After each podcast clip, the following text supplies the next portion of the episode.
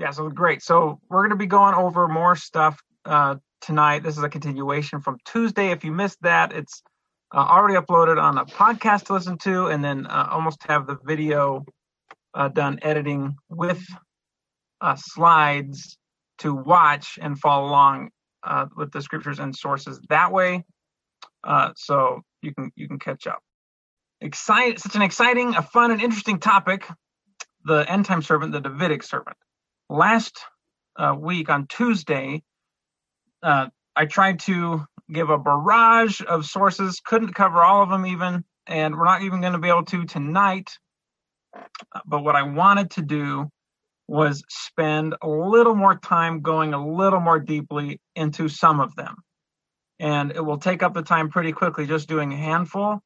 Uh, but it's so fun, it's so fascinating, it's so cool uh, to consider that the Lord is going to raise up a mighty and strong one, a powerful servant eh, that will that will act as his arm of mercy to gather his saints to protect his people in the end times.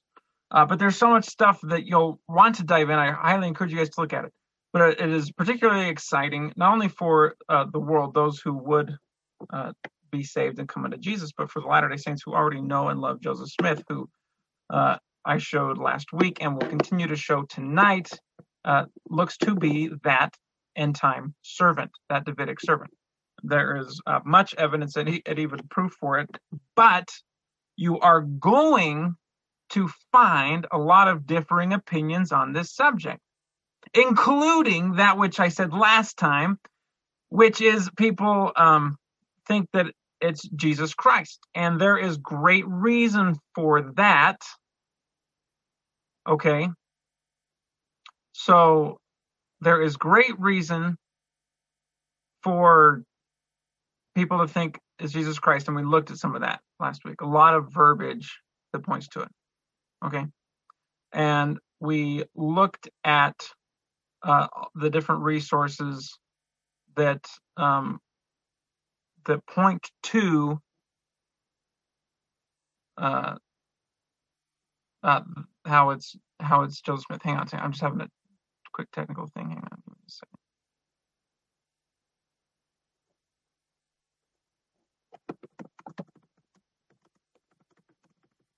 Okay, so I'm going to share. Here we go. Let's presentation. So as as we go this, I'll try and toggle back and forth to bring my face full screen. However, as the as the live listener, you can also toggle that way by double clicking on my video or anyone else's image, and it will pull it up. So if I'm giving commentary and I haven't switched back yet, uh, you're, you're welcome to do that so that, so that my face isn't so small. Just just a little FYI. Okay, intro to the end time servant, Davidic servant, part two, a servant for the end times. So we're going to look at some references here. Righteous branch. We didn't get to this last time. Uh, Zechariah 3 7 to 10. Thus saith the Lord of hosts, if thou wilt walk in my ways, if thou wilt keep my charge, and thou shalt also judge my house, keep my courts, I will give thee places to walk among these that stand by. Hear now, O Joshua the high priest, thou and thy fellows that sit before thee, for they are men wondered at. For behold, I will bring forth my servant the branch.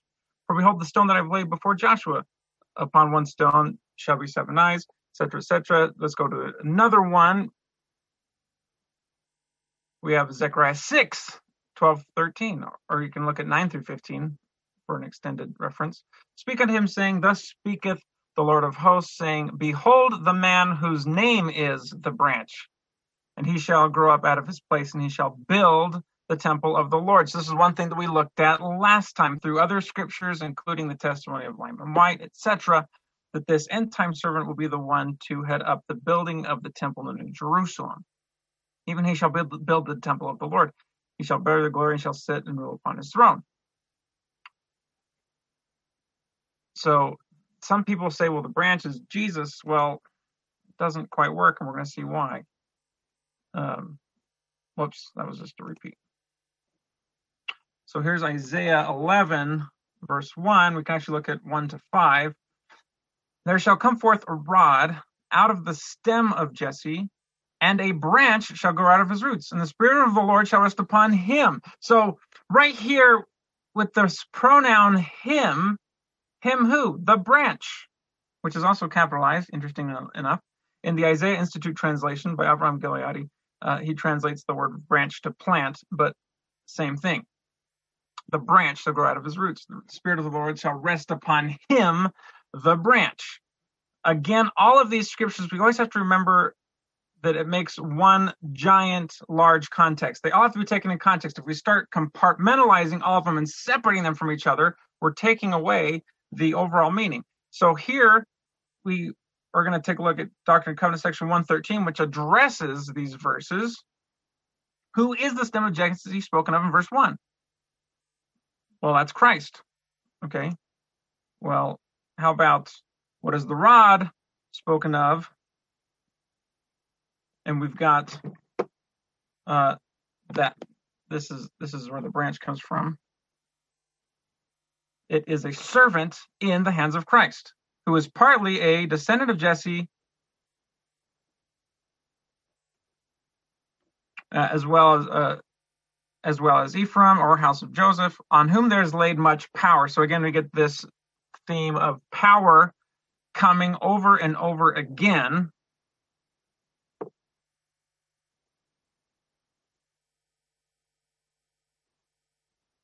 And interestingly, here is a quote by Bruce R. McConkie. Are we amiss in saying that the prophet here mentioned is Joseph Smith, to whom the priesthood came, who received the keys of the kingdom, who raised the ensign for the gathering of the Lord's people in our dispensation? Is he not also the servant in the hands of Christ, partly descendant of Jesse as well as these from or the house of Joseph, on whom there is laid much power? What we just read. Those whose ears are attuned to the whisperings of the infinite will know the meaning of these things. The interesting thing is, uh, Bruce R. Did not uh, understand or recognize necessarily that uh, Joseph will be coming back, uh, because in order for Joseph to be this servant in Isaiah 11, as he testifies, and he verily is, uh, he has to be in an end time context because the book of Isaiah, all 63 chapters, will be fulfilled in the end times. They have not uh, been fulfilled yet types of them have been fulfilled, as we've discussed. But they haven't completely been fulfilled. Uh, again, more on branch. Uh, we have Isaiah 4 2. In that day shall the branch of the Lord be beautiful and glorious, and the fruit of the earth shall be excellent and comely for them who escape of Israel. Or Jeremiah 23, which we looked at this last time. Look at it again. Behold, the days come, and this is a Jeremiah 23 is all an end time uh, chapter the days come, saith the Lord, that I will raise unto David a righteous branch, and a king shall reign and prosper, and shall execute judgment. Well, now we're going to tie into all of this, uh, this passage from 2 Nephi 3. Uh, we looked at this last time. We're going we're to expand it a little more and go a little bit deeper. So starting in verse 5, three. Wherefore Joseph of Egypt, Joseph of Egypt truly saw our day, Lehi is saying to his son Joseph, and he obtained a promise of the Lord that out of the fruit of his loins, the Lord God would raise up a righteous branch unto the house of Israel. It's really easy to read that phrase and think of it referring to a people because there are plenty of phrases in which the branch refers to a people and not a person. However, the rest of the context of this verse and the following two verses helps us see that this branch is a person because he says not the Messiah. So now we're talking about a person, but a branch be broken off nevertheless to be remembered in the covenants of, of the Lord that the Messiah should be made manifest unto them in the latter days. Now we have last days context in the spirit of power. There's that power motif again unto the bringing them out of darkness, yea, out of hidden darkness, and out of captivity unto freedom, which we were looking at last time. The Lord would raise up a man like unto Moses. D&C 103. Let's continue. For so when we see when we see this type of terminology for, it's a continuation of the previous uh, theme or context. For Joseph truly testified, Joseph of Egypt truly testified Another, so this is like an, in other words, moment of verse 5. And it's important to see that so we make the connection. Uh, if we miss these connections, you start missing meaning of the scriptures and you can start to wrest them, as Alma says, or, or mix them up or interpret them incorrectly. Verse 6 is a continuation of the subject of verse 5, and the word for makes that clear. It's important to get the syntax and, and the and the semantics in, in the grammar. For Joseph truly testified, saying, A seer. So this branch is a seer. Shall the Lord my God raise up, who shall be a choice seer under the fruit of my loins. And then he re-emphasizes it. Yea, and that's a re-emphasis. Yea, Joseph truly said. So that phrase is a re-emphasis. So Lehi is trying to make clear who and what he's talking about. Yea, Joseph truly said, Thus saith the Lord unto me, a choice seer will I raise up out of the fruit of thy loins, and shall be esteemed highly among the fruit of thy loins. Uh, and unto him will I give commandment that he shall do a work for the fruit of thy loins, his brethren, which shall be a great work unto them, even to bring unto them to the knowledge of the covenants which I have made with thy fathers. So we have here we have here the uh, verses right before what we were reading last time, which was uh, verses 9, 10, and 11 out of 2nd Nephi. And all the way to verse 15 is a prophecy regarding Joseph Smith. All right, and, and we already looked at the, those other verses last time. So now we're just looking at the verses right before to see some of this verbiage, like the branch. All right, and how it connects into Isaiah. So we have multiple connections into the into Isaiah that place Joseph as the servant. And, and we've looked at some last time, but now we're adding some more. And it's important to understand that because the entire book of Isaiah has not been fulfilled yet. Only types of it have been, been fulfilled. But the vision and the prophecy of Isaiah have not been fulfilled yet. They're about to begin. If you don't believe that, that's okay. Uh, but I'm going to challenge you to, to look into it. And and uh, Avraham Gileadi's work and the works of others uh, who have followed in his footsteps can, have shown that and have proven that with and those who are detractors to that work. Um, well, I'll, just say me personally, those who are detractors to his work haven't shown the same credibility uh, that he he has brought to the table. So those who disagree with him don't bring credentials wherewith to disagree with him. Does that make sense? Like he he lays it out so thoroughly. I, I challenge you to take a look at that. I just wanted to take a break to say, listen, Isaiah is so important. It's hard to just be talking about all the time unless you have a background. So you can access uh, the Isaiah Institute translation done by Avraham Gileadi for free on IsaiahExplained.com uh, and he's got a lot of commentary on there for free. He's also published uh, ten books. He's just, he's just there's a lot of resources out there to to help in that regard. So I just wanted to make that plug on the side. Okay, back to back to what we're looking at. So here, I do want to cross-reference one more time. Uh, Doctrine and Covenants, what we looked at last time section 103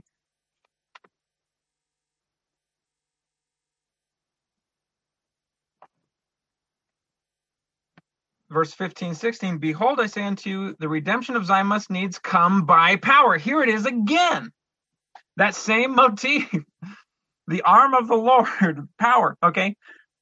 Uh, verse 16 the next verse. Therefore and and there it is again therefore because it needs to come by power I will raise up unto my people a man who shall lead them like as Moses led the children of Israel. And that links back up with verses 9 and 10 in 2 Nephi 3 that we looked at, which uh, read again. I didn't put those verses on, on the slide, but I'm just going to read them again. 2 Nephi 3, 9 and 10. And he this same seer that we just read, 5, 6, and 7, and he shall be great like unto Moses. there it is. Moses, whom I've said I would raise up unto you, and that's the parenthetical, and then back to the seer, to deliver my people, house of Israel. Again, it's important to realize that the last part of that verse is referring to the seer that's going to be great like unto Moses, and not to Moses, because verse 10 is about how Moses delivered the people of Israel.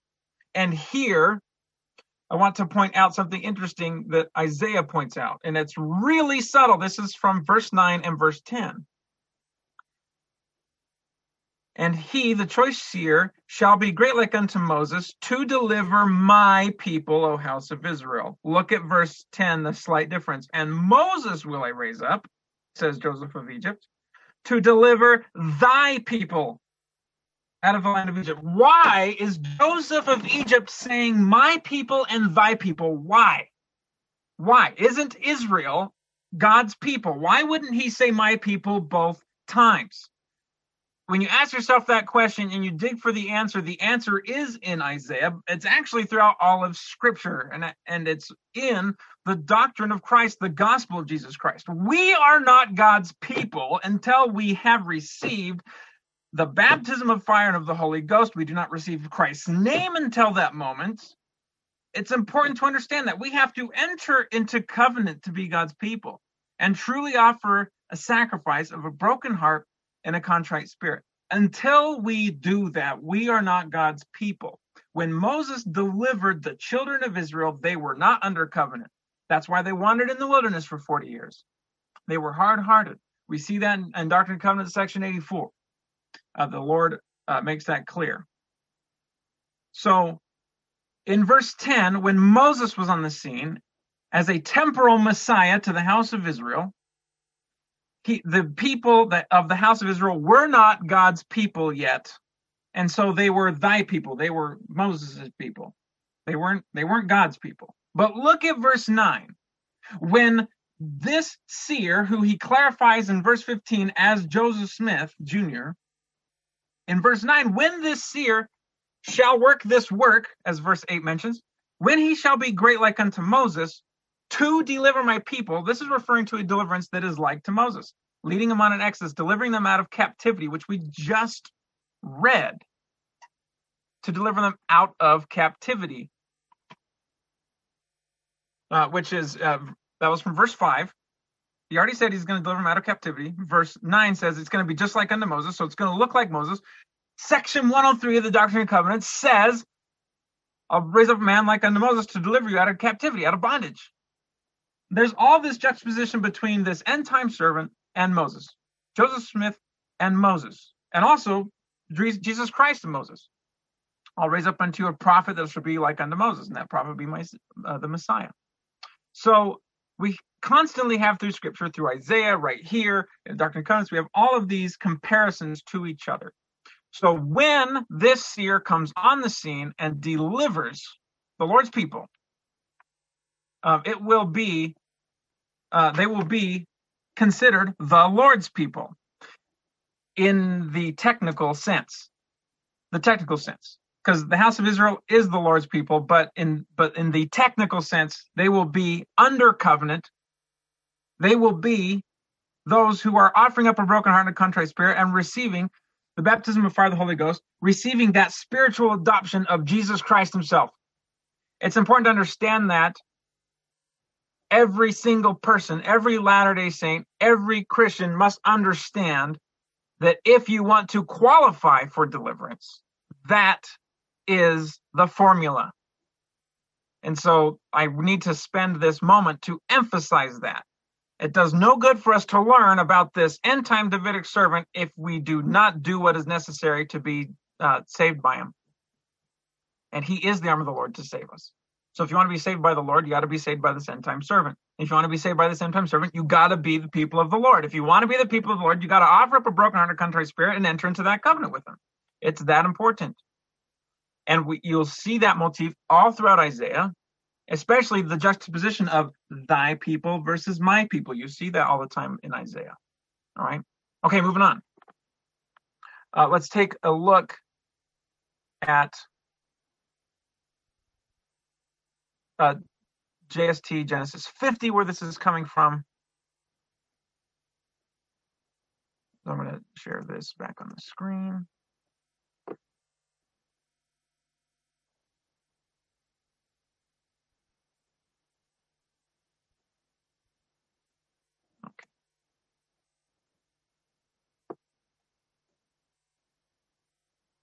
Okay, JS, JST Genesis 50.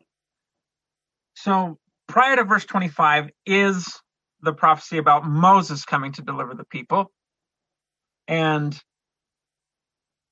starting in verse 25, we start getting into the prophecy from Joseph of Egypt about uh, Joseph Smith. Now, this parallels Second Nephi 3, but there's just slight differences, and we talked about that last time, where Lehi is reading out of the brass plates. He has the more complete version than we have in the JST.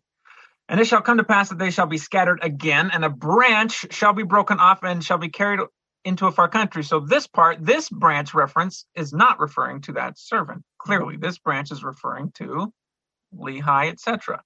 Into a far country, nevertheless, they shall be remembered in the covenants of the Lord when the Messiah cometh.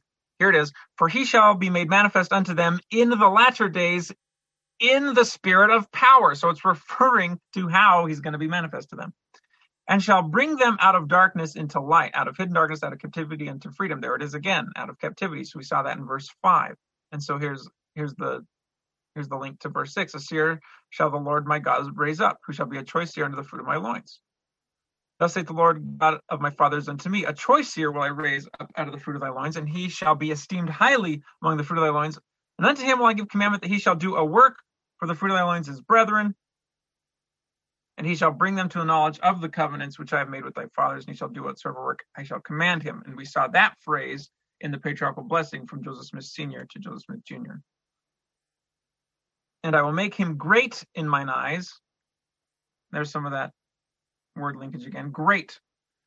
For he shall do my work, and he shall be great like unto him whom I've said I would raise up unto you to deliver my people, the house of Israel. So he's going to be great like unto Moses. So we have these, we see this in verses 5 through 10 of 2nd Nephi 3, it's really similar to these verses here, and that's because this is what Lehi's reading out of. He's just reading a better, more precise version. For a seer will I raise up to deliver my people out of the land of Egypt, and he shall be called Moses, and and by this name you shall know that he is of thy house, for he shall be nursed by the king's daughter, and shall be called her son. And again, a seer will I raise up out of the fruit of thy loins. So again, referring to this other seer, but also again, meaning again later. He's coming again because Joseph comes the first time and then he comes a second. And again, a seer will I raise up out of thy loins, fruit of thy loins, and unto him will I give power. There it is again. To bring forth my word unto the seed of thy loins, and not to the bringing forth my word only, saith the Lord, but to the convincing them of my word, which shall have already gone forth among them in the last days. This is referring this is referring to that word of God that came forth uh, during the last days, the Book of Mormon, the Doctrine and Covenants. When he comes again on the scene, he will bring forth uh, the complete Book of Mormon. We're talking the sealed portion, etc., and those records uh, which Nephi clarifies in chapters uh, 13, 14, 15 of First Nephi, uh, which is the complete record uh, that should have been the Bible, the brass plates, the complete record of the 12 apostles, which we don't have, etc. And this phrase right here, the convincing, the convincing, that's the power he's going to come with. And Isaiah says he's going to come with that power, that convincing power of the Holy Ghost to convince them of those things. Okay.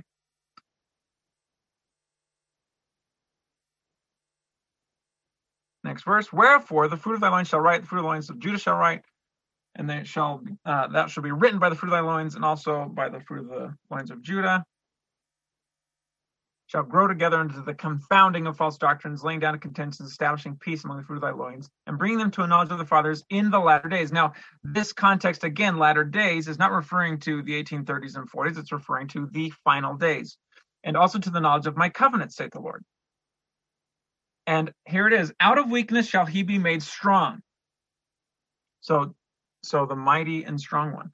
In that day, when my work shall go forth among all my people, which shall restore them who are the house of Israel in the last days. There it is again. that work is the work of the Father, the marvelous work and wonder, and Jesus specifies and in third Nephi and Nephi specifies in first Nephi that that does not happen until the final days. Okay, it didn't start happening uh, during the 1830s and 1840s. It was the groundwork, the foundational work, and Nephi makes that very clear. Uh, Doctrine and Covenants makes that clear. But just through First Nephi and Third Nephi alone, it clarifies that marvelous work and wonder. Also, the fact that Isaiah talks about it, and all of Isaiah's vision is an end time vision.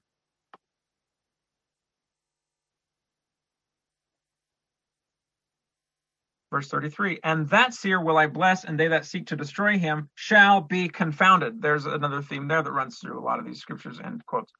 For this promise I give unto you, for I will remember you from generation to generation, and his name shall be called Joseph, and it shall be after the name of his father, Joseph.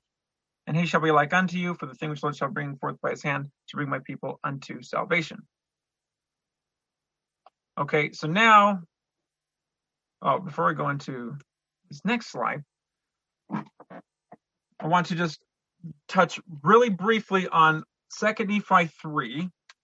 It's important to, to point this out because there are those who uh, read Second Nephi 3, and no offense meant to any of you or any of them, but they do misinterpret it by reading that Lehi is telling his son Joseph in a couple of random verses that there's going to be this other seer that comes up that's going to be from his loins, Lehi's loins. This a Manasseh, you'll see this Indian prophet prophecy, and it comes out of Second Nephi three. Well, by reading Second Nephi three and understanding clearly the context and uh, of all the verses from beginning to the end, it's not possible. It's not how it reads. Okay, so if you look at it, you have right from the beginning, starting in verse 5, as Lehi's telling his son Joseph, I'm going to read to you this prophecy from our father Joseph of Egypt. So he starts and he goes into it. Well, he's focusing, he's focusing on Joseph Smith. He makes the references to Moses, and as we see in JST Genesis 50, uh, Joseph of Egypt starts off by going uh, through the prophecy of Moses, but Lehi is focusing on Joseph Smith, and he goes and goes and goes until verse uh, 15, all talking about the same person. It's not talking about different people. Anyone that you, you hear say that verses 5 through 15 talks about multiple people, it's only one person. And that's the rule of context. The rule of context, you can't disobey the rule of context because you wrest the scriptures when you do that. What do I mean by that? I mean that Lehi is just reading this prophecy that's a prophecy of a person that's coming, and it's Joseph Smith. And it, the subject from verse to verse doesn't change because Joseph of Egypt didn't write in verses. Lehi didn't speak in verses. It's just one thing. It's just talking, and you're not going to change from sentence to sentence the subject. That doesn't make sense. So when we get to verse 15 and it said, And he shall be called after me, Joseph of Egypt says, so he'll be called Joseph, and so will his father's name be called that. So we know it's Joseph Smith. So verse 5 to 15 Joseph Smith. And then he talks uh, briefly about uh, Moses, and then he comes back to the same prophecy, and then he finishes these words uh, in verse 22. He says, Now this is how Joseph uh, prophesied, verse 22. And then verse 23 to 25, people say, Oh, well, look at 24. This is where he's talking about uh, someone else. No, that doesn't make sense. Lehi says, Okay, Joseph, my son, I just read to you that prophecy. And so here's three verses that summarize what I just said. Verse 23 Wherefore, because of this covenant, thou art blessed. What covenant? The covenant that God would send a man to rescue the seed of Lehi. He said, I will send someone and they will rescue them. That's the covenant. God promised that he wouldn't leave uh, the Lamanites and the seed of Nephi mixed in with the Lamanites. He wouldn't leave them to, to just be forever in darkness. He's like, I will send someone to rescue them. So because of that, thou art blessed, for thy seed shall not be destroyed, for they shall hearken to the words of the book, which that seer shall bring forth. And there shall rise up one mighty among them. So that phrase uh, will often trip people up, saying, "Oh, among them," meaning among the seed of of of of Lehi of Joseph. Therefore, it must be a Lamanite. No, Nephi points out very clearly in 1 Nephi 13, 14, 15 that these Gentiles are among the Lamanites and that they scourge them and smite them and scatter them. And Joseph was one of these Gentiles among them. And he rose up, shall do much good, both in word and in deed, bringing an instrument in the hands of God with exceeding faith to work mighty wonders and do that which is great in the sight of God. And it's going to happen again. He's going to raise him up again. One mighty, mighty and strong. So, so those verses summarize bringing it back to Joseph, and it applies to Joseph's entire mission, which we showed last time. Joseph's mission was to be able to restore all things which got uh, cut short. So he's coming back to finish that. So that is uh, my explanation on Second Nephi three. It is thorough. It is accurate. So take a close look at it if you have that idea about the um, the Indian prophet, because that's not if if they're pulling that out of a different prophecy somewhere else, okay, that's cool. Because I'm not saying there can't be an Indian prophet, but to say that Second Nephi three is pointing to uh, this Lamanite prophet is not accurate. Okay, so now we're going to uh, change gears for a moment to look at some other cool references. So the Holy Ghost connection with the end time servant. We're going to go back to Isaiah 11, which is uh, where we looked at a, a few minutes ago. Right here at the start of the chapter, right where we were. There shall come forth a rod out of the stem of Jesse, and a branch shall grow out of his roots, and the Spirit of the Lord shall rest upon him, that branch this this end time servant, the spirit of wisdom and understanding, the spirit of counsel and might, the spirit of knowledge and of the fear of the Lord, and shall make him of quick understanding in the fear of the Lord. And he shall not judge after the sight of his eyes, neither reprove after the hearing of his ears, but with righteousness shall he judge the poor, and reprove with equity for the meek of the earth. And he shall smite the earth with the rod of his mouth, and with the breath of his lips shall he slay the wicked, and righteousness shall be the girdle of his loins, and faithfulness the girdle of his reins. Look at that. Those verses sound very much like Christ, by the way. Uh, we have, with righteousness shall he judge the poor, and reprove with equity for the meek of the earth. So let's look at uh, another verse that has these same uh, links of words. So we're, we're connecting the Holy Ghost. Look at John 16, 7 to 8. Jesus talking about the Holy Ghost. Nevertheless, I tell you the truth. It is expedient for you that I go away, for if I go not away, the Comforter will not come unto you. But if I depart, I will send him unto you. And when he has come, he will reprove the world of sin and of righteousness and of judgment. So we were just comparing and underlining those same words from that last passage. And look here, Isaiah 40 Isaiah 40 is one of these servant chapters that we were talking about last time. Comfort ye, comfort ye, my people, saith your God. Speak ye comfortably, or words of comfort, to Jerusalem, and cry unto her that her warfare is accomplished, that her iniquity is pardoned, for she hath received the Lord's hand double for her sins. So we have, interestingly, here some word links and phrase links uh, between the Comforter and uh, this end time servant in chapter 11 and chapter 40 of Isaiah.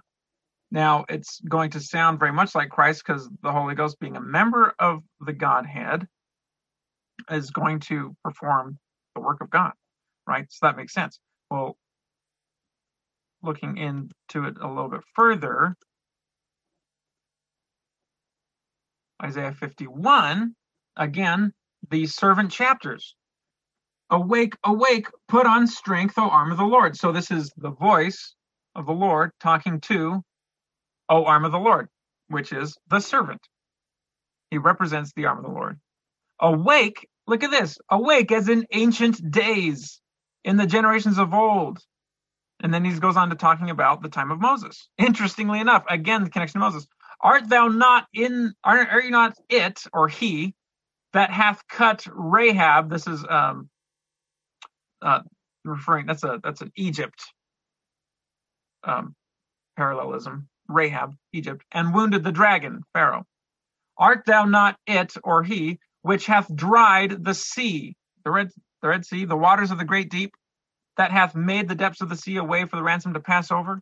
And notice, interestingly, that that is also in Second Nephi 8, where Nephi is trying to show what's going to happen in the last days as he's trying to give the rest of his vision that he wasn't able to tell. Isaiah 63, 8 to 14, we have more of this. For he said, For he said, Surely they are my people, children that will not lie. So he was their savior. In all their affliction, he was afflicted, and the angel of his presence saved them. In his love and in his pity, he redeemed. Oh, move this.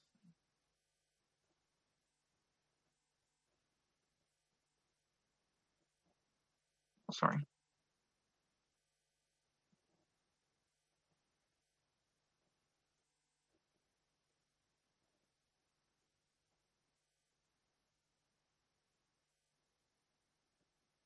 Uh, he redeemed them and he bare them and carried them all the days of old.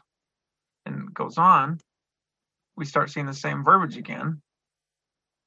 But they rebelled and vexed his Holy Spirit. Therefore, he was turned to be their enemy and he fought against them. Then he remembered the days of old, Moses and his people, saying, Where is he that brought them up out of the sea with the shepherd of his flock?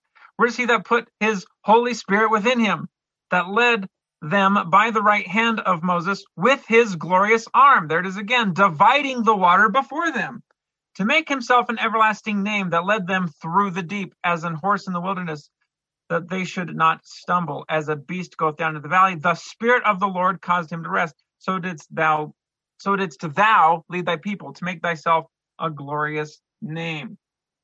So through these verses, we have these comparisons in Isaiah of the servant to this power that is hinting at being the Holy Ghost that was with Moses. There was that power that dried the sea, that helped uh, bring to pass those plagues and carve up Egypt to help free the people to lead them. Moses physically led them, but the Spirit of God was before them, leading them. That's this language is saying, You wake up. You were that person.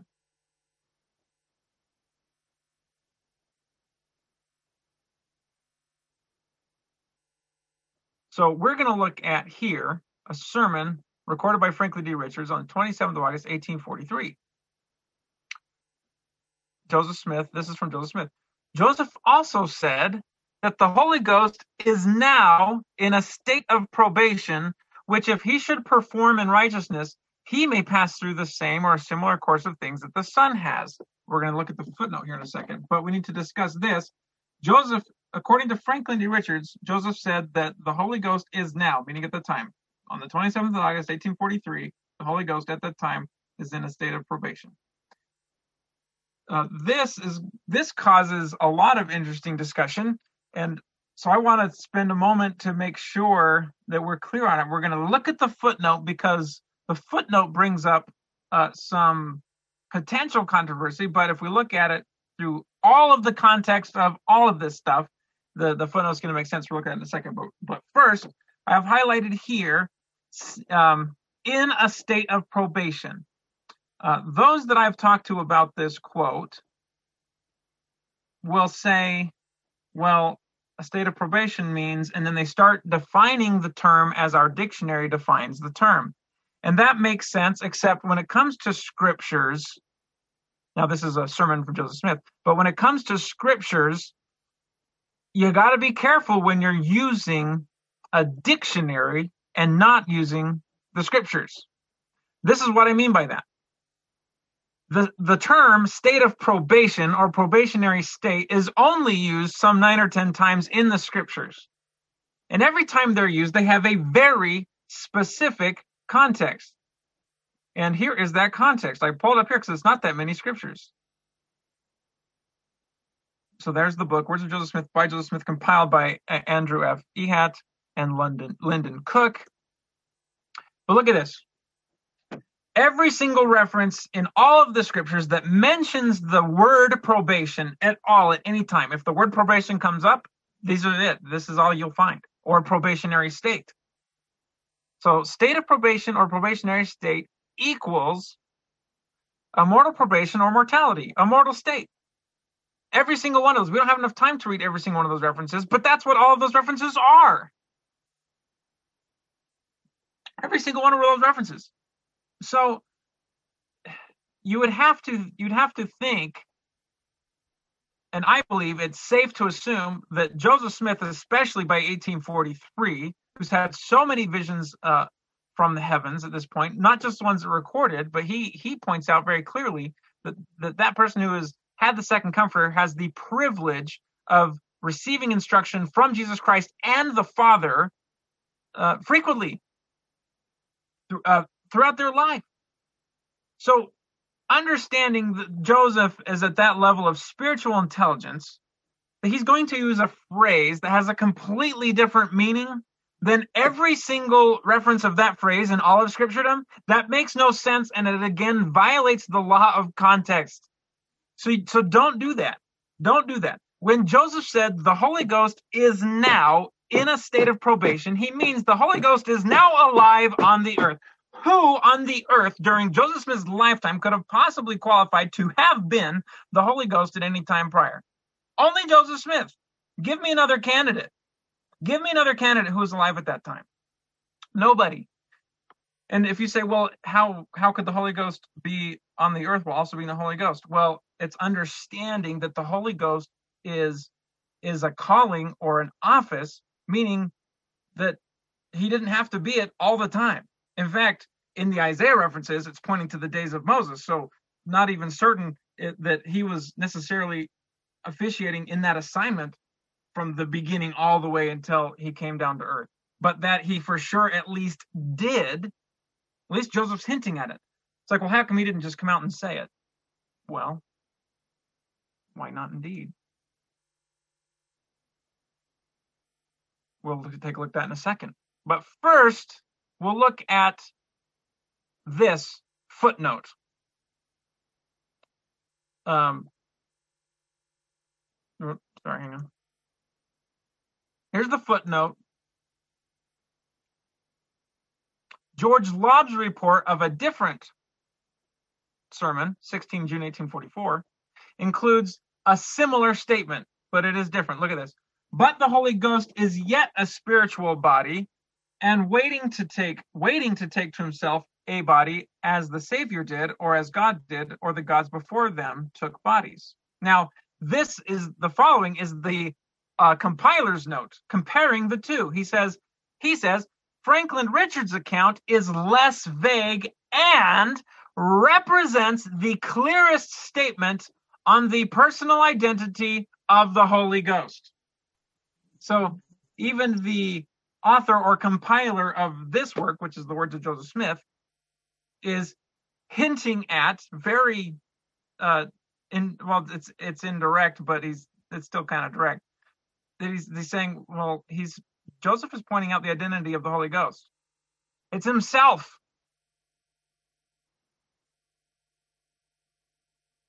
Okay. So that's uh, page 249. So so uh, Andrew Ehat, Lyndon Cook, that's their statement. But you guys can judge. I'll let you judge. But I will read this interesting quote by Joseph Smith. Would to God, brethren, I could tell you who I am! Exclamation point. Would to God I could tell you what I know! Exclamation point. But you, saints, would call it blasphemy. You, the Lord's people, would call it blasphemy. And there are men upon this stand who would want to take my life. Interestingly, that parallels many instances in Christ's life, including right here at the end of his life during his uh, trial, his his unlawful trial before the Sanhedrin. Mark 14. And again, the high priest asked him and said unto him, Art thou the Christ, the Son of the Blessed? And Jesus said, I am. And ye shall see the Son of Man sitting in the right hand of power and coming in the clouds of heaven. Then the high priest rent his clothes and saith, What need we any further witnesses? Ye have heard the blasphemy. What think ye? And they all condemned him to be guilty of death. Oops, go back.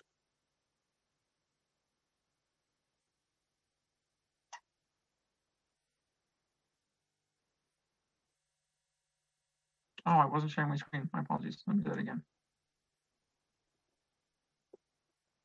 So here is that quote.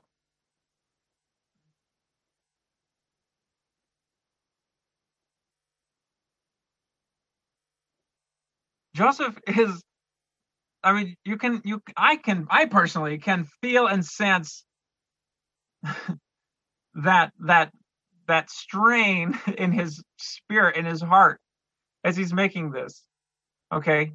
And then and then compare that to just this one instance. And this happened this happened more than once in Jesus' lifetime, we know. Okay? If Joseph were to say openly to the saints, I am a, I am or was or have been, whatever, a member of the Godhead. I've acted in that capacity. He's like, you'll call it blasphemy, just like when Jesus said he was a member of the Godhead and they called it blasphemy. And people would try and kill me, just like they sought to kill Jesus anytime he said that. And notice in both instances, it was in front of the Lord's own people, those who should be able to recognize. Those who should be able to recognize. He who hath eyes to hear, eyes to see, ears to hear, right? Got to be able to discern. So we have all these things pointing to it. I'll let you be the judge. But as you're being the judge, don't compartmentalize and take this reference that's clearly linked to this reference by all the words and phrases in it and totally separate them. You're you're wresting the scriptures and violating that rule of context where all of these things are meant to link together. So there's an interesting mystery that, you know, is is that a thing? There's a lot more. There's a lot more references that will also hint to that. I'm just trying to point out some of them. Okay, moving on.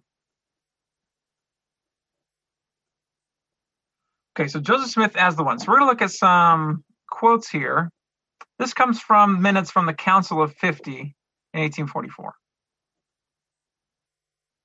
And there's a link to Joe Smith Papers Project. So W.W. Phelps goes on to prove from the scriptures that President Joseph is the man chosen of God to bring to pass the establishment of the kingdom of God. Okay, what is this referring to here? Uh, this is just an excerpt, but we showed a little bit last time and and continues to show as you study the end times uh, prophecies, the marvelous work and a wonder, um, as well as uh, the end time servant, etc. That this kingdom of God is that kingdom which shall be set up in the last days in the end time context. So, so it's not the telestial order of the Church of Jesus Christ of Latter-day Saints. That's that's not it. So it wasn't it wasn't the church that was already set up, and in fact, the very context of all these quotes that we're going to read from this meeting shows that. And I, and I, it's too long. I would have pages, but when you read it, it they are they are all speaking of something that they see and hope to happen in the future, and and from their mouths and, and understandings, it's they are thinking it's the very near future. And in fact, Joseph himself even seemed to think or hope that it was in the near future for his lifetime. And it wasn't until right in mid to later June when he uh, is trying to escape with Hyrum to the Rocky Mountains. And he, Emma sends him the letter. And he, as she reports to him that his friends are calling him a coward for leaving them. And he realizes that he's going to go back and turn himself in, that he knows he's going to die. And at that moment is when Joseph starts to understand that he has to come back because he already knew it was his job to bring all of this stuff to pass. He already knew it. We looked at a lot of those references last time. We looked at even more tonight. Joseph knew that, and he he was here in this meeting, this Council of Fifty. Joseph is there. He's not he's not shutting up W.W. Phelps and the other guys who are also going to testify to the same thing. He's not saying, "Hey, you're wrong on that. It's not me." No, it is him, and he knew it. He knew it. Okay, moving on.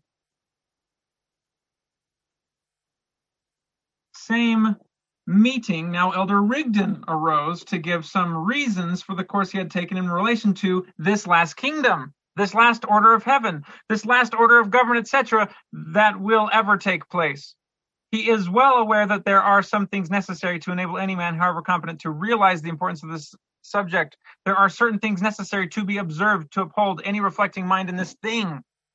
He can see that according to the highest light and evidence that we have, one question is settled. That is, that the earth is fast approaching its dissolution, this day of judgment. There were things in relation to this world that must approximate to the crisis now approaching. Doctrine and Covenants, section one, pointing to all of that. Continuing, he understood the great Jehovah to be the God of the whole earth, its founder and author, etc., and he never would rest until he had accomplished his purposes in relation to it. God looked down upon the nations of the earth as a father looks upon his children. He saw one of his children trying to rule another, inventing systems of religious government, etc., trying to gain power and ascendancy over one another. But he had decreed that he would put an end to such an order because he loved them and establish a government so exalted in its principles as not to permit of corruption. However, the world may have looked upon us, they will view us in a very different light. Continuing they will view us as the only persons in possession of the pure principles of wisdom and intelligence God designed, that we should give our assent to the appointment of a king in the last days. And our religious, civil, and political salvation depends on that thing. So, a future establishment of a kingdom with a king, and that's the king, this my servant David that we looked at last time. And how about this? Shortly after that, Elder Adams spoke of some things he had thought of during the day. He would like to have a king to reign in righteousness, and inasmuch as our president is proclaimed prophet, priest, and king. He is ready when the time comes to go and tell the news to 10,000 people. The English of that sentence is not super modern, so let me help break it down. He says he would like to have a king to reign in righteousness and in as much as our president, meaning he would like to have a king to reign righteousness, and he would like to have a king in as much as Joseph is proclaimed prophet, priest, and king. Meaning he likes the idea of our prophet, priest, and king Joseph being that king to rule over that kingdom in the last days. So we have here these testimonies of these brethren from this minutes, and again, this is 11th April 1844. From the Council of 50.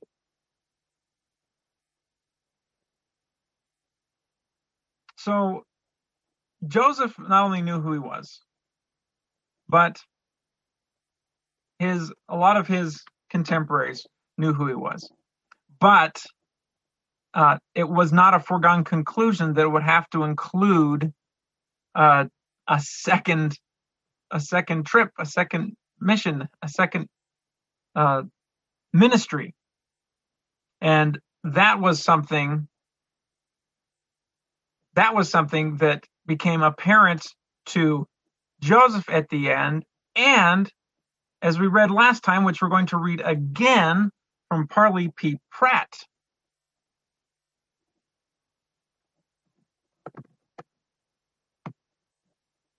So, upon hearing of the martyrdom of Joseph Smith, Parley P. Pratt has this experience. So I'll share my screen. This one's not on the slide.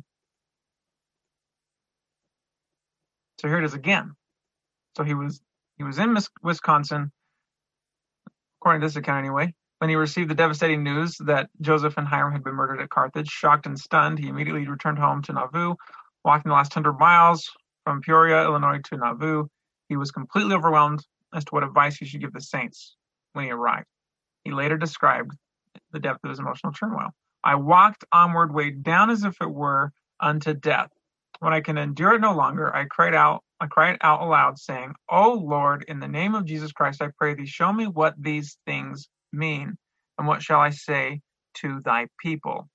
Okay, that phrase, what do these things mean, makes a little bit more sense when you understand that a lot of these men assumed or viewed or thought that Joseph would bring this stuff to pass. So he's like, well, how how am I gonna how am I gonna understand this? How am I gonna explain this to any of the saints? Suddenly, the Spirit of God came upon me and filled my heart with joy and gladness indescribable. And while the Spirit of revelation glowed in my bosom with as visible a warmth and gladness as if it were fire, the Spirit said unto me, Lift up your head and rejoice, for behold, it is well with my servants Joseph and Hyrum.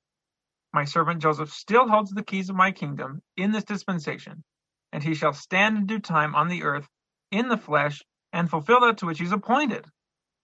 Parley was so astonished at this message that he asked the Lord to repeat it, which he did. When Parley arrived in Nauvoo, he told all of his friends of this delightful news and even taught it to the saints in several church meetings. Now we then we looked at a series of scriptures here that talked about how Joseph is the one that has the keys uh, to bring all this stuff to pass, the setting up of this kingdom, etc. Uh, that Parley's talking about, that he still holds the keys. And we also read that quote from Lyman Wight.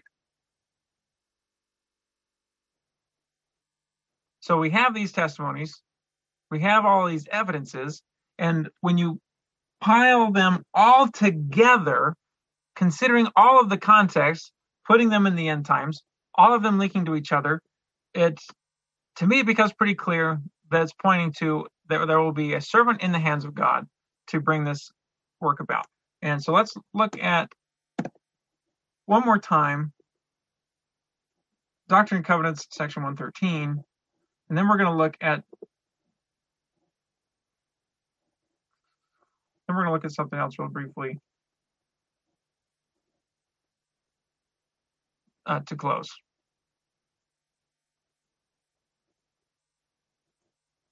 So here's section 113, Q&A, verse 3. What is the rod spoken of in first verse, chapter 11, that should come of the stem of Jesse? Behold, thus saith the Lord, it is a servant in the hands of Christ, who is partly a descendant of Jesse as well as Ephraim, or the house of Joseph, on whom there is laid much power. Now, verse 5 and 6, what is the root of Jesse spoken of in the 10th verse of 11th chapter? Behold, thus saith the Lord, it is a descendant of Jesse as well as Joseph, unto whom rightly belongs the priesthood and the keys of the kingdom, for an ensign and for the gathering of people in the last days. Both of those verses describe this same person. Now, some people uh, reading those say, oh, well, the Lord must be talking about two different people because the Lord doesn't come out and say it's two different people. No, the context alone in those three verses sh- should be clear enough that it is or at least can be the same person. At least we can admit that. But with all of these scriptures together, the end time servant is descendant of Jesse as well as Ephraim Joseph, and on whom there is laid much power. And the end time servant is also the one to whom rightly belongs the priesthood and the keys of the kingdom, to be an ensign or a standard for the gathering of my people in the last days. It's all talking about the same person. And Abraham Gileadi even mentions that that uh, verses four and six, uh, or rather that's verses 4 and 6. Isaiah 11, verses 1 and 10, which is what these questions are about, are both referring to the end time servant. So, so when you look at that, keep that into consideration. Uh, now, to to wrap up, again, there there's a lot more. So I encourage you to, to dive into this subject. There's so much to be learned and studied. Uh, but there was some question last week when we were talking about Elias, um, and there's not enough time to deeply go into that. So that could be uh, for our next uh, session. But I did want to just point out briefly, and I, I guess this is just to kind of whet the appetite, so to speak. But we're going to look to Dr. Covenant section 77, which was made reference last time because we talked about Joseph being the Elias to come and restore all things. And yet we looked at D&C uh, 77, as was mentioned right here towards the end. Verse 14 question What are we to understand by the little book eaten by John mentioned in uh, Revelation 10? Answer We're to understand that it was a mission and ordinance for him, John, to gather the tribes of Israel behold, this is Elias, who has written us come and restore all things. Like, wait a minute. But we uh, through the other context that we read, it sounded like it was Joseph.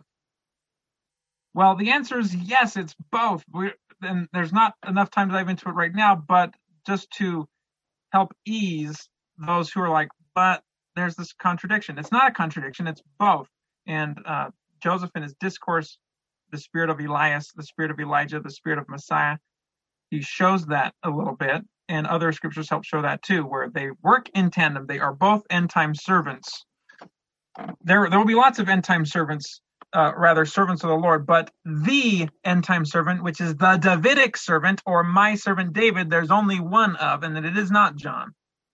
John restores all things to Joseph, and Joseph restores all things uh, to the rest of the earth, or the rest of the world. And they work in tandem as Joseph helps bring the Lord's people back under covenant into the terrestrial order of the gospel to receive the baptism of fire and Holy Ghost. And then John works with them to help them ascend another level higher to the celestial level, to the church of the firstborn, etc. And that stuff uh, can be explored in more detail later.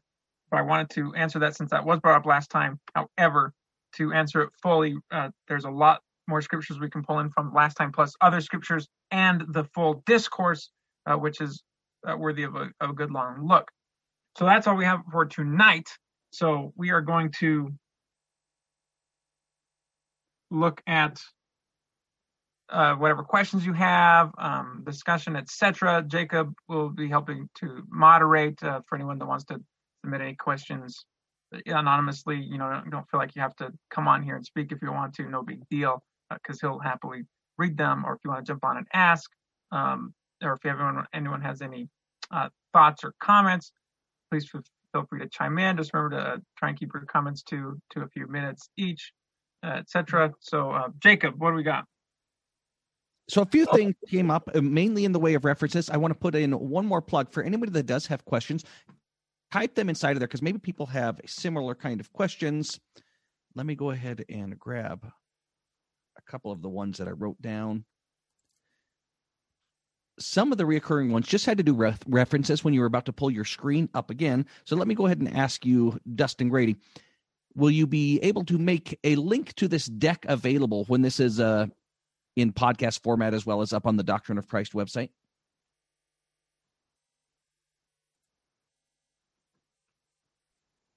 Uh, so is your question is that is that PowerPoint yes, going to be available? Yes. Yes. Yeah. So I will be handing that over to Mark, and he'll upload that, and then the uh, video version will also be um, linked there and on my YouTube account as well. And one that did one other question that did come up that may be worth fleshing out a little bit if you can, Dustin, regarding raising up, whether that means being born again as an infant matures to become a servant, not just coming back as a as an adult ready to get going. Short answer, yes, it means raising up uh, from infant to adulthood. That's the short answer. Yes, it means that. Super duper. And uh, I noticed that inside of the chat, people put a reference to where others can can research more regarding the, the concept of multiple mortal probations, which is not a term that was used during the days of Joseph Smith. I don't think there was necessarily the the easily available vernacular to understand that principle. And so, I, listen, let's, uh, yeah, and it's worthy of a little bit of attention, but it's first of all, it's a big can of worms to just like open up, right? And it also might be a strange notion. So, I think first and foremost, uh, and I, I think I mentioned this last time. I think first and foremost, it's important to say, look, God has the right and the power to do whatever he wants to bring to pass his purposes. If he appointed Joseph to do all things uh, that were that we've listed, and Joseph didn't finish them, and God still intends for him to do it, then the way God brings that about is God's business. So I, I just want to I just want to say that first and foremost, so that we aren't the ones playing God and saying God can't do that. Well, first of all, I'm not anyone to tell what God can or can't do. I don't even know His ways are higher than my ways. His thoughts are higher than my thoughts. Interestingly, that's also in Isaiah 55, 8 to 9. So, which are which comes right out of that those servant chapters that section right there. interestingly enough. So that concept is really important to remember. Uh, secondly, there are little hints at the idea that uh, the children of Israel understood the concept of someone coming back again. And it is most clearly seen when people are coming to John the Baptist, and we read some of these last time, when they come to John the Baptist and when they come to Jesus of Nazareth and they ask him, Are you fill in the blank come back? Are you Elijah come back? Are you they wouldn't ask that if they didn't even have the inkling or notion that such a thing could be possible. Okay? So I just wanted to point that out. And then um as far as all the other stuff, it it, it is it is an obscure notion because there's not a lot of direct stuff. However, if you want the most direct statement from Joseph Smith, go to the King Follett Discourse. The King Follett Discourse has a couple of uh, sentences, real gems that point to some of the stuff. Well, actually, I guess I should just uh, read those couple of because it's just a couple. It'll take you longer to find it because the King Follett Discourse is uh, longer, isn't it? So here they are. Well, I might as well let you follow along with me, huh? So let me pull them up here instead on the screen. And then you can follow along. So I'm not just talking head reading them to you. Now, I did see that someone shared in the chat a resource, uh, and that's got uh, more compiled stuff. So here is King Follett Discourse. I'm to let me blow this up a little bigger. Okay, the words of Joseph Smith, King Follett Discourse, point to the doctrine of eternal lives, which is probably a little bit more uh, uh, uh our vernacular from the scriptures, etc., the doctrine of eternal lives, and, and from the temple even. And the true nature of eternal progression. God himself was once as we are now, and is an exalted man, sits on throne in yonder heavens. That is the great secret. Look at that. Joseph Smith, at the end of his life, doesn't use phrases like this benignly. That is the great secret. Just think about that. Just let that sink in for a second. I know half of you are already reading on. That's the great secret. That God Himself was we are now. What does that mean? Well, later on in the in the discourse, it is necessary we should understand the character and being of God and how He came to be so bold, underline, italicized. And then, for I am going to tell you how God came to be God. We have imagined and supposed that God was God from all eternity. I will refute that idea. So you're welcome to disagree with that, but just understand that you're disagreeing with Joseph Smith. And that's okay. You can disagree with him. And take away the veil so that you may see. So he's already saying that it's hidden from us. You see this right here? This means that it's hidden from us. Right here, I want to stop and interject that Alma makes very clear in Alma chapter 12, and lots of times throughout the scriptures, Jesus makes clear in other prophets that that higher knowledge than we're when we're at is concealed from us. And Joseph right here is stating that that is that's those are considered veils. You have celestial knowledge, which is concealed from those who are terrestrial. You have terrestrial knowledge that is concealed from those who are telestial. That is an eternal truth. Doctrine and Covenants, section 88, also points that out. And Joseph is saying that clearly here. These are incomprehensible ideas to some, not just in his day, but in ours. But they are simple. It is simple, even though it seems radical. It is the first principle of the gospel to know for certainty the character of God and to know that we may converse with him as one as one man converses with another and that he and that he was once a man like us. Look at that. So joseph here is saying that's the very first principle to know this. To three it's a three part. To know for certainty the character of god. Two, to know that we can converse with him, just from like one person to another. And three, that he was once a man like us. He says like us. A lot of people say, "Oh, well, he was once like like a savior saving another planet." First of all, which it still opens the same can of worms, even if you say that. But Joseph said he was like us.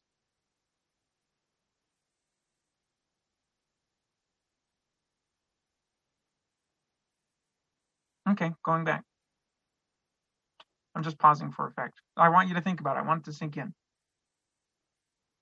Look at this. Here then is eternal life to know the only wise and true God.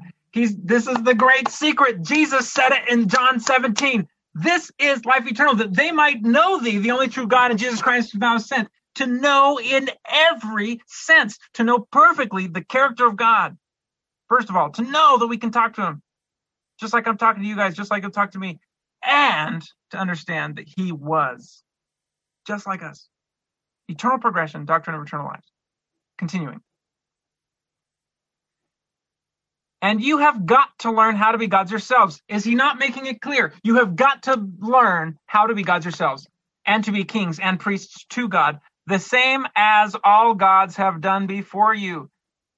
And namely, he's going to say how. Namely, by going from one small degree to another, and from a small capacity to a great one, from grace to grace, from exaltation to exaltation, until you attain to the resurrection of the dead.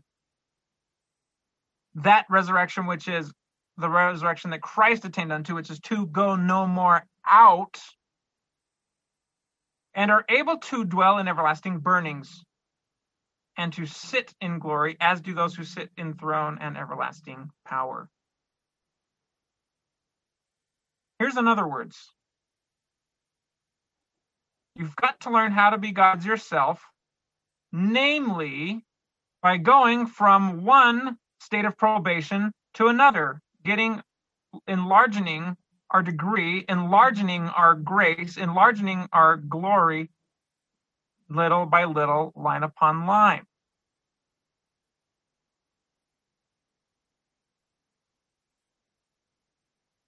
You have to go through states of probation. You have to prove it. That's the doctrine of eternal lives. How about just looking at an example of this phraseology from uh, as quoted in history of the church, and then again, there's there's more sources, and that that link that was posted gives more sources, so you can look upon it, pray about it, ponder it. Don't take my word for it. We're just trying to show some things. Okay, respecting Melchizedek priesthood, the sectarians never professed to have it. Consequently, they, this is Joseph Smith. They never could save anyone and would all be damned together. he just spoke so oh bluntly and oh man, it's so he just he just constantly spoke of damnation. uh, there was an Episcopalian priest who said he had the priesthood of Aaron, but had not the priesthood of Melchizedek, and I bear this testimony that I never have found the man who claimed the priesthood of Melchizedek. The power of the Melchizedek priesthood is to have the power of endless lives. Look at that, plural. For the everlasting covenant cannot be broken. What is the, and then uh, skipped on later, that's the ellipses. What is the power of Melchizedek? Twas not the priesthood of Aaron which administers an outward ordinances and offering sacrifices. Those holding the fullness of Melchizedek priesthood are kings and priests to the Most High God, holding the keys of power and blessings. In fact, that priesthood is a perfect law of theocracy and stands as God to give laws to the people, administering, administering or giving endless lives to the sons and daughters of Adam. Endless lives to the sons and daughters of Adam. Um, if you if you uh, are interested in not only understanding Isaiah a little more clearly in terms of the end times and the, what the prophecy is all about, but also this idea of eternal progression, Avraham Gileadi unfolds how Isaiah actually weaves the doctrine of eternal progression into the entire book of Isaiah, into his end time vision of all of this stuff happening.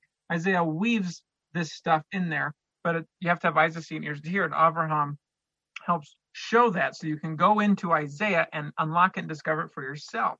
And he calls it the, the seven layers or levels of progression or this ladder to heaven. Similar to the ladder that Jacob saw when he wrestled with an angel and had that marvelous vision and saw angels ascending and descending down this ladder, this ladder to heaven, this series of progression that requires uh, many, many, many, many, many times from going from one grace to another, just like Joseph says, as we have in Doctrine and Covenants, whatever level of intelligence, and then just like uh, Amulek says in Amulek 34, whatever level of character we attain to in this life, we take with us. And the more you develop in this life, Joseph says, the advantage, how much more the advantage you have in the world to come. Okay? So,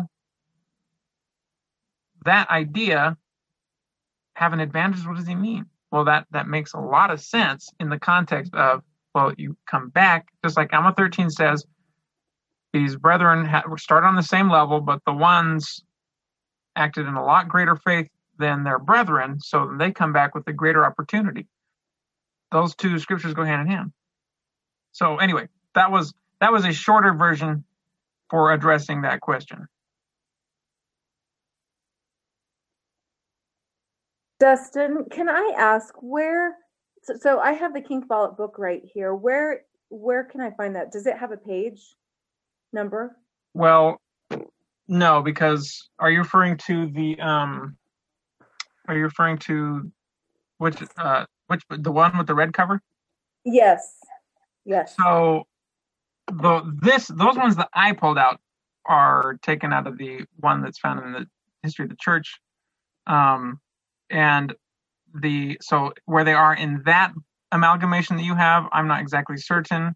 However, the fastest way to find those sections um, out of history of the church would be digitally through the Joseph Smith Papers Project. So when um, so I can uh, make those available so that you can just copy and paste and look for those phrases that was, I think it was three different three different paragraphs in the sermon uh, okay. where he said that, and that's the fastest way to get it. So uh, yeah, I don't know, and then then from there you could find where they show up in the book version that that you have.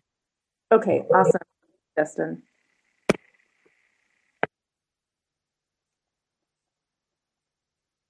Jacob, what what else?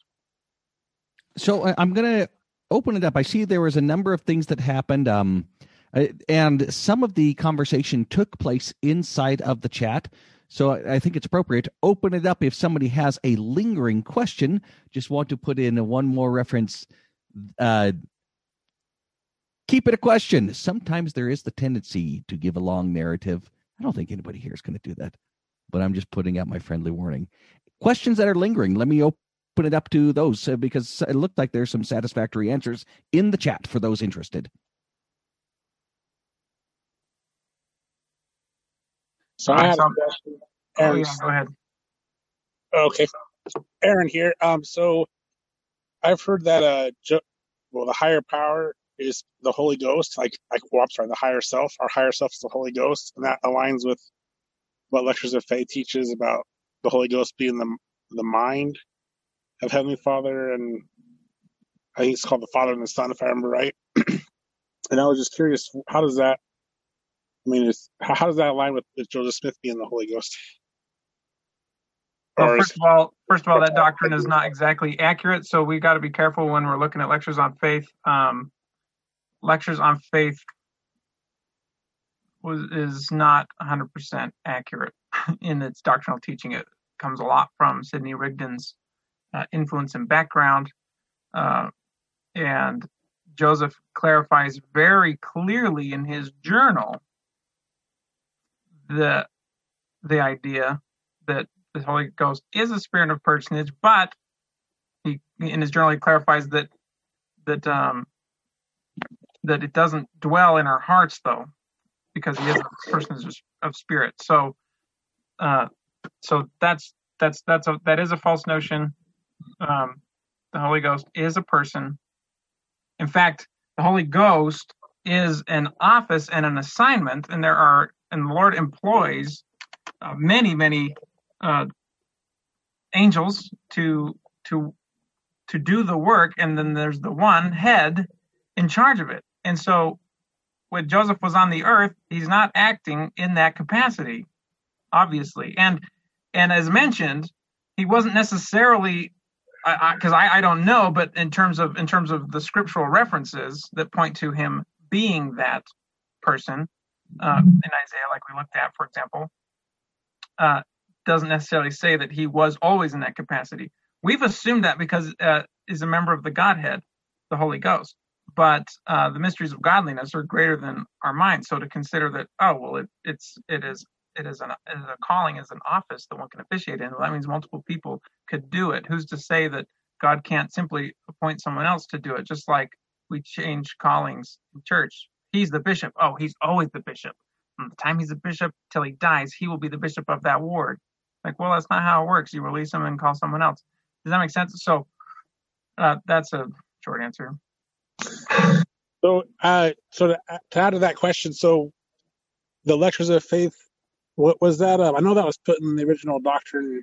Was that put in the Doctrine and Covenants? Was that something that Joseph Smith approved, or like, I'm just curious, how did that get in there if it wasn't necessarily correct doctrine? You know, you ask a really good question. There were lots of things uh, that that as we look at documents, etc., that uh, that were that were hairy that happened. Um, jo- Joseph was not always involved in all of the minutia. Oliver Cowdery and Sidney Rigdon were the ones that largely oversaw the publication of the Book of Commandments and then edition one of Doctrine and Covenants. So Sidney Rigdon was over that. Um, so, uh, so even though even though it happened, doesn't necessarily mean that that it had Joseph's complete 100% stamp of approval. Um, and, and but that's something that's something that can't necessarily be proven without beyond a shadow of a doubt. However, there are enough other scriptures to to show that and other statements to show that that that concept of the Holy Ghost and lectures on faith is not uh, is not true. I mean, just I mean, if we just took Joseph Smith's quote that we just looked at, assuming that it's an accurate reference from Franklin D. Richards, you know, assuming that it is, because he wrote it down, uh, then then Joseph said, Well, the Holy Ghost is now in a state of probation. Well, after already proving what state of probation means, then that means it has to be a being. Has to. There's no other option. They can't, you know, the Holy Ghost cannot be in a state of probation, in other words, a mortality, without being a being. Otherwise it just doesn't work any other way. But again that's assuming that that's accurate which i believe so because it matches uh, the rest of the doctrine in scriptures. So. Well also it, it could be said that if your higher self if you're in a state of probation then that's the holy ghost in a state of probation um, as well. So i mean that could be a way to look at it I, you know i guess uh, on that but well that, that's what i was mentioning earlier what does state of probation mean I argued and was trying to show through the scriptures that in a scriptural term, it only means one thing ever, and that is immortality. So, so, but the word probation, we have a lot broader sense of the word. So if you apply that meaning to it, then it could have a different meaning. So that that word can become tricky. So I'm I'm going to let you, the listener, decide what that means. I've tried to provide enough evidence to show you uh, what I think it means and the reasons behind that. Um, but you know, is it is it definitive? And I believe so, just because of uh, the patterns I see throughout all of Scripture, the way that God teaches, and to see how smart Joseph was spiritually, that he knew better than to use a phrase out of the context of which that phrase is always used. It wouldn't. It would just be confusing because it's like, well, what are you saying? You know, what, what, why, why would you say that if it's so obscure? Like, state of probation meaning no he meant state of probation like the way every scripture means state of probation there's no other there's no other term in scripture that uses state of probation that doesn't mean passing through immortality right i'm, I'm just saying that like everybody is passing through immortality so to be you know always always in a state of probation Right. Well, and the, the words of the quote is saying that that he isn't always in the state of probation, that the Holy Ghost is now in a state of probation, which if he passes, so first of all, he's referring to him as a person, which if he passes, he will go through a course just like the Son of Man. Um, so so he's so he's giving him he's giving him personal pronouns. So so Oh, again, so I think I think to to to change that context is where you start to wrest uh, the scriptures, so to speak, because then you then you are changing what he said because he's referring to a person. I see. What, I see what you're saying. Makes sense. Yeah, that, I think that's an excellent question and, and worth worth listening to. Um, yeah, Mark, you had a question. You want to repeat your question because I think it got went up in the chat. You said something about references about something. Talking to me? Yeah. You you, you typed a good question there about references to something. Did I? If I did, I don't remember. Was it references to the resurrection of Joseph Smith or something like that? Uh, somebody else had had brought up um, the idea, and I'd heard this from from several sources, dozens, that the idea that Joseph coming back as a resurrected being rather than um, another tabernacled mortal, right? Have you come across anything regarding Yes. A resurrection versus immortality that you can shed light on? Yes, I'd be happy to share those. Um, presentations? Yeah, happy to share those. So I have those here. I'm going to pull those up. Uh, I didn't include them in the presentation because I found them inconsistent with everything else. Not to mention they came later. Um, they came from Brigham Young, Heber C. Kimball. Um, so, but they're worth they're worth mentioning because they do definitely point to the idea of Joseph coming back, which is worth a look. Um, and it's and from and there yeah, well, I'll just we'll just read them. Worth looking at. Worth considering all the evidence. So here's Brigham Young. Let's make this text a little bigger.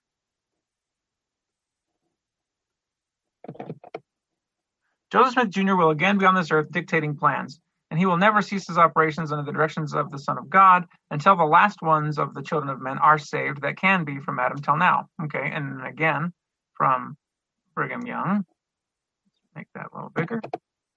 There is an almighty work to perform in the spirit world. Joseph has not yet got through there. When he finishes his mission in the spirit world, he will be resurrected, but he has not done but he has not yet done there.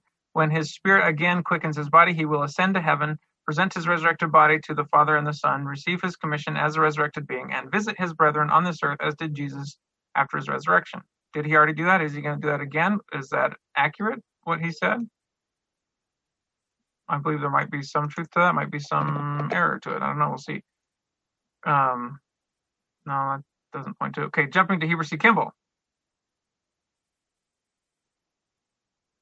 Let's enlarge that. I'm pretty sure of one thing. We shall go to Jackson County, Missouri. That is, those who do right and honor their callings, doing what they have been told to do. You will be blessed, and you will see the day when Presidents Young, Kimball, and Wells and the 12 apostles will be in Jackson County, Missouri, laying out your inheritances. In the flesh, of course, we should look well without being in the flesh.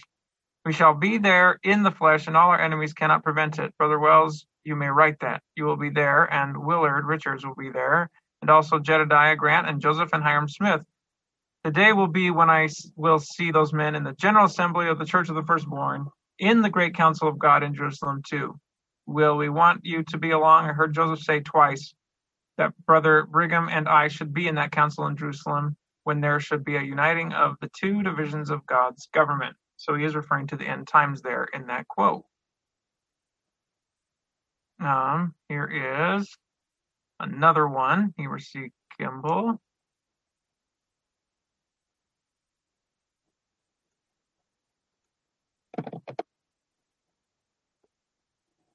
Persecution comes next, and all true Latter day Saints will be tested to the limit. Many will apostatize, and others will will be still not knowing what to do. Darkness will cover the earth, and gross darkness the minds of the people. The judgments of God will be poured out on the wicked to the extent that our elders from far and near will be called home, or in other words, the gospel will be taken from the Gentiles and later on carried to the Jews. The western boundary of the state of Missouri will be swept so clean of its inhabitants that, as President Young tells us, when you return to that place, there will not be left so much as a yellow dog to wag his tail. Before that day comes, however, the saints will be put to a test. that will try the integrity of the best of them. The pressure will become so great that the more righteous among them will cry unto the Lord day and night until deliverance comes. Then the prophet Joseph and others will make their appearance, and those who have remained faithful will be selected to return to Jackson County, Missouri, and take part in the building of that beautiful city, the New Jerusalem. Um, the, this is Joe. Uh, we won't read that one. So there are some quotes that don't necessarily directly uh, say it other than that one Brigham one, but they, they kind of seem to hint at it at least. So, so that one, uh, or th- those quotes, you know, look into them, take them with a grain of salt. I, I, uh, I'm not as certain about the entirety of everything that all those quotes said being 100% accurate, but Okay, cool. Thank you. Appreciate it.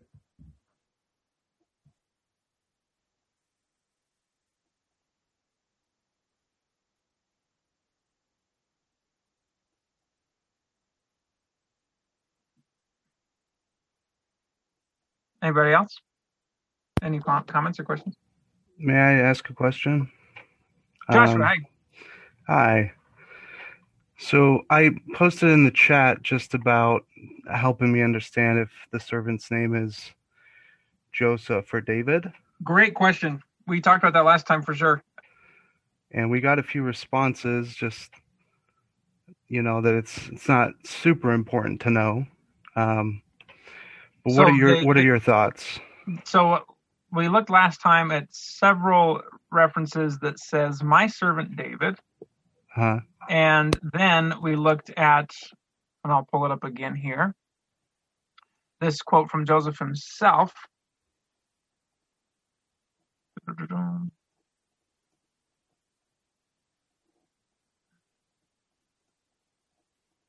Okay, here it is. Let me share the screen. This is from the uh, discourse that we will probably go into next time, which is about the spirit of Elias, spirit of Elijah, and spirit of Messiah, which can be found in the history of the church. Um, at least one of the versions, because there, there's a couple of recorded versions of that same discourse, and they all can be found on the Joseph Smith papers. Um, so here we have, although David was a king, he never did obtain the spirit and power of Elijah, fullness of the priesthood, and the priesthood he received, and the throne and kingdom of David is to be taken from him and given to another by the name of David in the last days raised up out of his lineage. And Orson Hyde seemed to understand the same idea because he basically using this terminology in the dedicatory prayer for the land of Israel. Um, raise up Jerusalem as its capital, constitute her people a distinct nation and government with David thy servant, even a descendant from the loins of ancient David, to be their king. And so they're getting that from uh, these other uh, scriptures, which um, here's kind of a list of them. Let's see. Where'd they, where'd they go? Up here. Yeah, these are just a whole bunch of these scriptures that talk about uh, my servant David or David the servant all throughout here, Isaiah, etc., Jeremiah, Ezekiel, Zechariah, Hosea. So seems to indicate that his name will be David. Um, although uh, some have argued that because of the prophecy of uh, Joseph of Egypt, that his name would still be Joseph somehow. Um, but uh, it, but it even seems like Joseph said his name would be David. So it does look like his name would be David. Interesting. Here's just an interesting uh, notion that that uh, staying on this idea that it's uh, the same spirit being that's Joseph Smith, because obviously that's not his heavenly name, right? My name's Dustin Grady, but those of us that you know we understand that that probably wasn't my name before coming here, right? So that person that is Joseph Smith, um, he's fulfilling in coming in, you know, 1805 when he's born. He's fulfilling this prophecy to be named after Joseph of Egypt. He's from that direct lineage, but he's also from the lineage of Jesse. And if you're reading Jesus the Christ, there there's some correlations to show that he's also a direct, not just of Jesse, but exactly Jesse through Jesus's line, a direct descendant of Jesus himself. Uh, so from from Doctrine and Covenants and other scriptures, like section 113 that we just read, this end time servant will also be a descendant of both, again, Jesse or Jesus Christ and Joseph Ephraim again.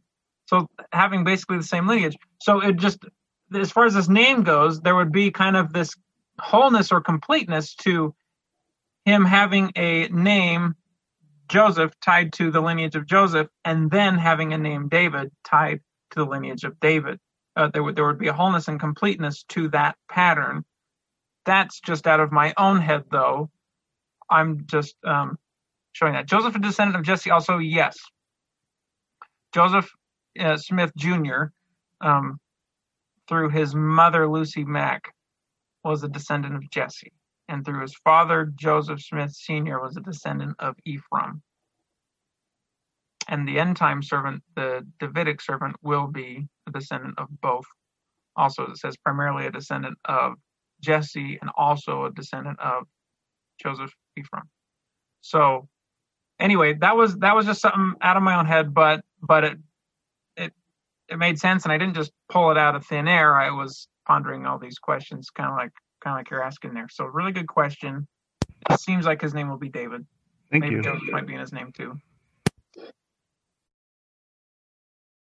Yeah, no, definitely, uh, and and I welcome all the the thoughts on the matter, um, and I I still leave for consideration that there is zero scriptural reference to state of probation that does not equal a mortality or a mortal state. There is not one. I, I posted them all on the slideshow, so I'll uh, phone them up again. Those are those references are First Nephi 10, First Nephi 15, Second Nephi 2, Second Nephi 9, Second Nephi 33. Let's share those here on the screen again for anyone that can see or would like to see. Um, Second Nephi 9, Second Nephi 33, Alma 12, Alma 42, um, Helaman 13, Mormon 9, D&C 29, and then I included Abraham 325, which says, "We will prove them now herewith." Prove uh, literally means um, this idea of probation comes from the same Latin-based word, which is prove. So you'll see probare, um, and this this to prove is to test. So we'll prove them now herewith. We'll test them now herewith.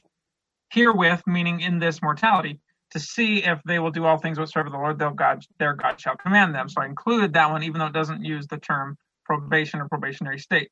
But but uh, there's not any other scriptures that uses the word probation or probationary in all scriptures. Now you might see the idea, but but the word there comes out of those. So so my um, my suggestion or insistence is that when Joseph said state of probation, he meant it in the exact way that it is used in all of Scripture, and and that to say that it means something else, uh, while it has the plaus has really good explanation and plausibility, argument, etc., it does have that. What it does lack is it lacks the consistency of context that uh, exists when you keep it tied to the way it's used in all of scripturedom. And Joseph, by 1833 or 43 in 1844, he knows that.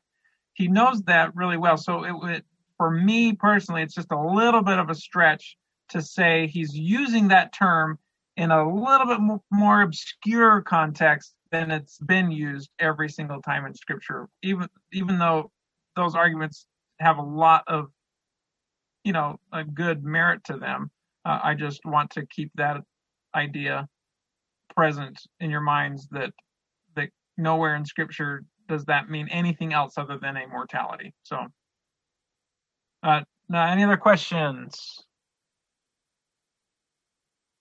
oh steve good question there uh no we haven't uh if if we get into a part three which is undetermined yet um, I wanted to be able to do that. Uh, so Steve's bringing this idea that in Jewish prophecy there's a Messiah ben David and a Messiah ben Joseph.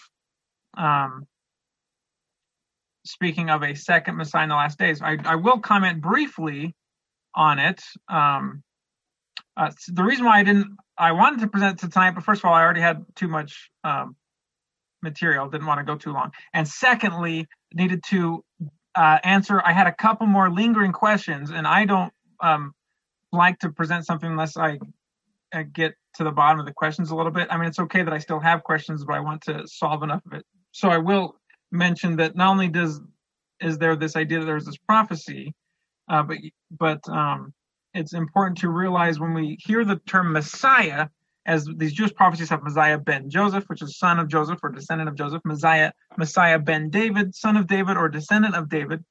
Uh, it's important to understand that the term Messiah um, is not just necessarily referring to the ultimate Messiah, which is Jesus Christ, um, which Messiah means the anointed one. So he's anointed and appointed to a specific purpose of saving God's children. Well, Jesus is that one to ultimately save us spiritually. Um, but Moses was a type, he was a Messiah, but a temporal Messiah to bring us to physical salvation and then a spiritual Messiah in the sense that he was trying to bring the children of Israel to Christ who could spiritually save them. And Joseph Smith, or the Davidic servant uh, in the last days, would also be that type of Messiah, just like Moses was, to temporarily save God's people. So anointed and appointed to save God's people temporally and then to help save them spiritually by bringing them to the true Messiah. And Jesus points that out in 3 Nephi 21, which we read last week, uh, verses, I think, 9 through 11, where Jesus makes really clear whoever doesn't listen to thy servant that day, to the words that I shall give him, will be cut off from among my people.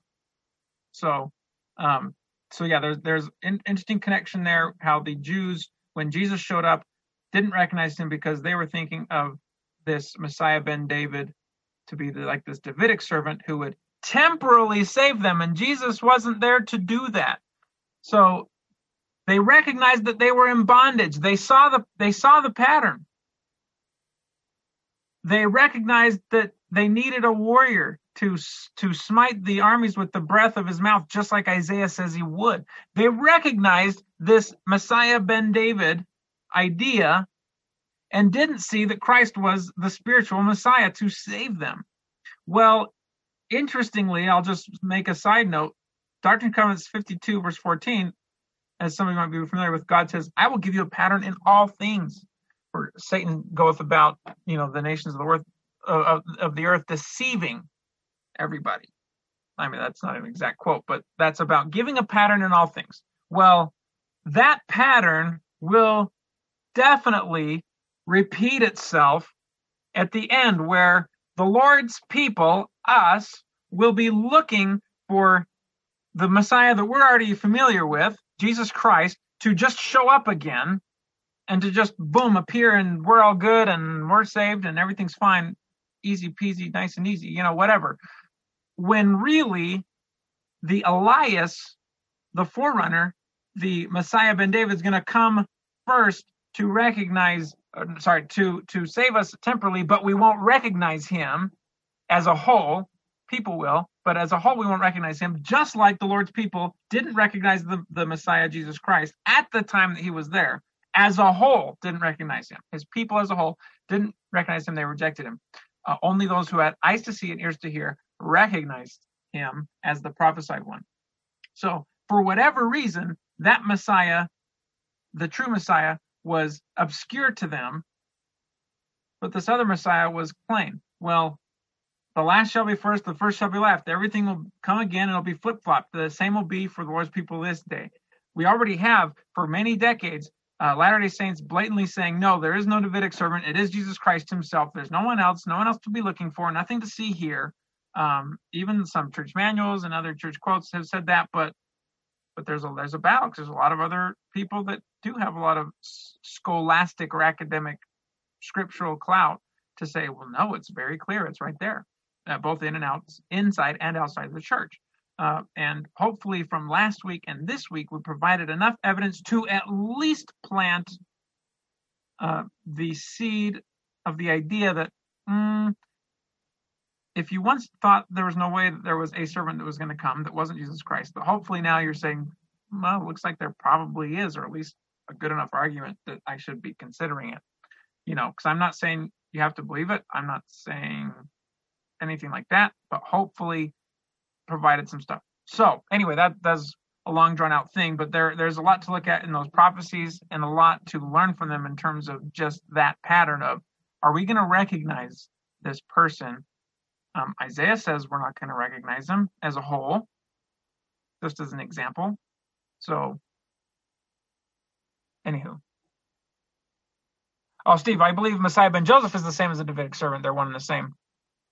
Oh yeah, and that might be this. That might be the case. So I, that's that was one of the things I needed to clarify from the from the Jewish uh, tradition and prophecies is which one was supposed to be referring to which one.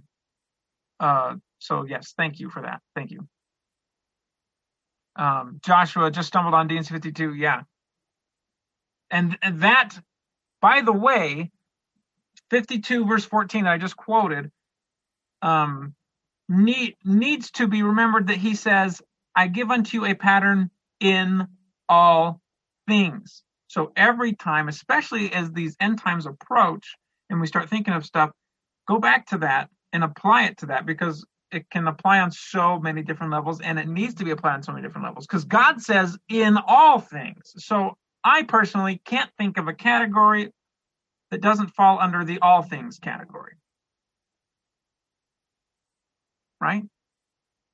So uh, then and that there's so many ways in which that can be applied and, and it deserves that. God's trying to give us a key to greater knowledge there so thanks for that. Yeah any, any other questions comments? Did i miss any others? Jacob were there any others? Did we lose jacob? Jacob are you there or anyone else want to chime in? Not. Oh, I, by the way, I saw the interesting comment here. Is chastening salvation? Uh, yeah, being made chaste is redemption. Uh, the Lord chastens whom He loves, right?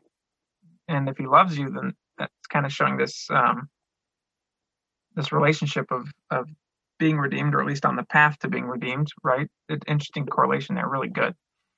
And in fact, that pattern, showing you the pattern in all things, when we talked about Second Nephi 3, verse 9, the distinction, 9 and 10, the distinction between my people versus thy people, the Lord speaking, uh, that different that difference and the the pattern to show that can be found in Mosiah when Alma the elder and his people uh, go under chastening. They submit themselves to the Lord's will. They enter into that covenant with Him.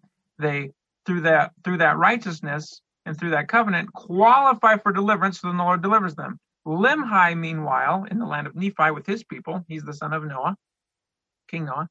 Uh, they have a hard heart and they they have to undergo much greater chastening to be humbled and humiliated and lots of them even destroyed unfortunately until they finally submit to God's will and humble themselves and enter into that covenant, and by so doing, uh, soon after qualify for deliverance from destruction, and then they're let out. That is also a type and shadow for this same scenario that, as God says, this seer shall be great like unto Moses to deliver my people, O house of Israel.